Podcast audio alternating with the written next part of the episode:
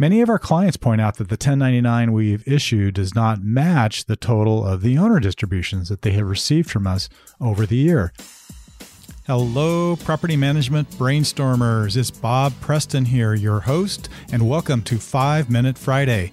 FMF is a mini podcast series where I offer my best tips and advice regarding questions I frequently get from property managers, real estate investors, and landlords. I do this every Friday in five minutes or less. So if you're new here, consider subscribing to get all my quick advice and updates. And let's get started with today's FMF.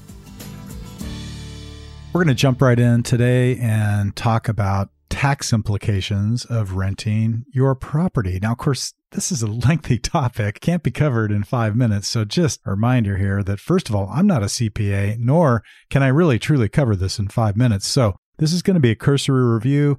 Anything I say, please confirm with your CPA or tax advisor. An important part of your rental property business will be accounting and record keeping. And as a landlord or property manager, you have to keep accurate records and providing the supporting documentation of your income and expenses on each property to provide to that CPA or tax advisor. I do plan to commit a full episode of Property Management Brainstorm to this topic in the near future, so keep your eyes out for that. Okay, so how do you keep all these records? You can do it in as simple of a way as a pad of paper and an envelope where you keep receipts to track income and expenses. That's kind of how I do it at home, but I combine it also with a computer program such as Excel or something like that. As a property management company, we have access to property management software, which provides the foundation for us to provide all of this accounting for our property owners. So it tracks all cash inflows and any expenses that would be cash outflows on every single property in our portfolio. On an annual basis, we will issue by the end of January, that's coming up here soon, of each calendar year an IRS Form 1099 to capture the gross rental income generated from each respective property during the previous year. A copy of the 1099 is then sent to the property owner and the Internal Revenue Service. Now, notice I said gross rental income on the 1099. Many of our clients point out that the 1099 we've issued does not match the total of the owner distributions that they have received from us over the year.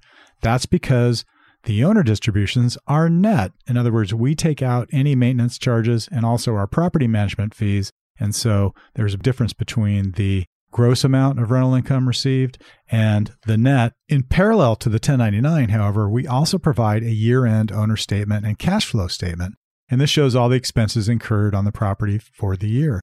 A property owner's tax guy can then net this out on the individual's tax return, subtracting the expenses as deductions out of the gross rent collected to represent the net income a property owner is reporting on their taxes. Let me reiterate that I'm not a CPA or a tax advisor, so I highly suggest you consult with a professional in assessing your own tax situation. However, most landlords will file with the IRS on a Schedule E as part of their federal 1040 tax return, and that is where they can deduct their expenses related to the rental property from the income and claim properties as rental properties.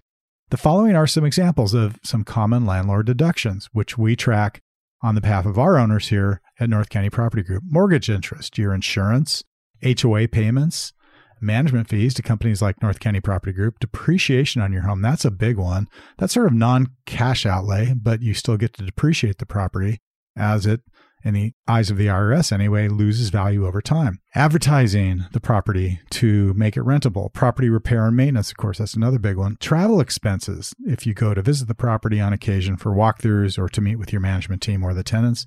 And any professional fees paid to lawyers, attorneys, even your tax guy. As with any tax deduction, though, it's important that you accurately track these and save all receipts. Savvy real estate investors are also familiar with financial benefits which are above and beyond the scope of today's episode, such as tax deferred 1031 exchange from one property to another using an existing rental property's equity as collateral to purchase additional properties. We're not going to get into that today, but it is a great topic and one for which we'll probably have a future full episode of Property Management Brainstorm.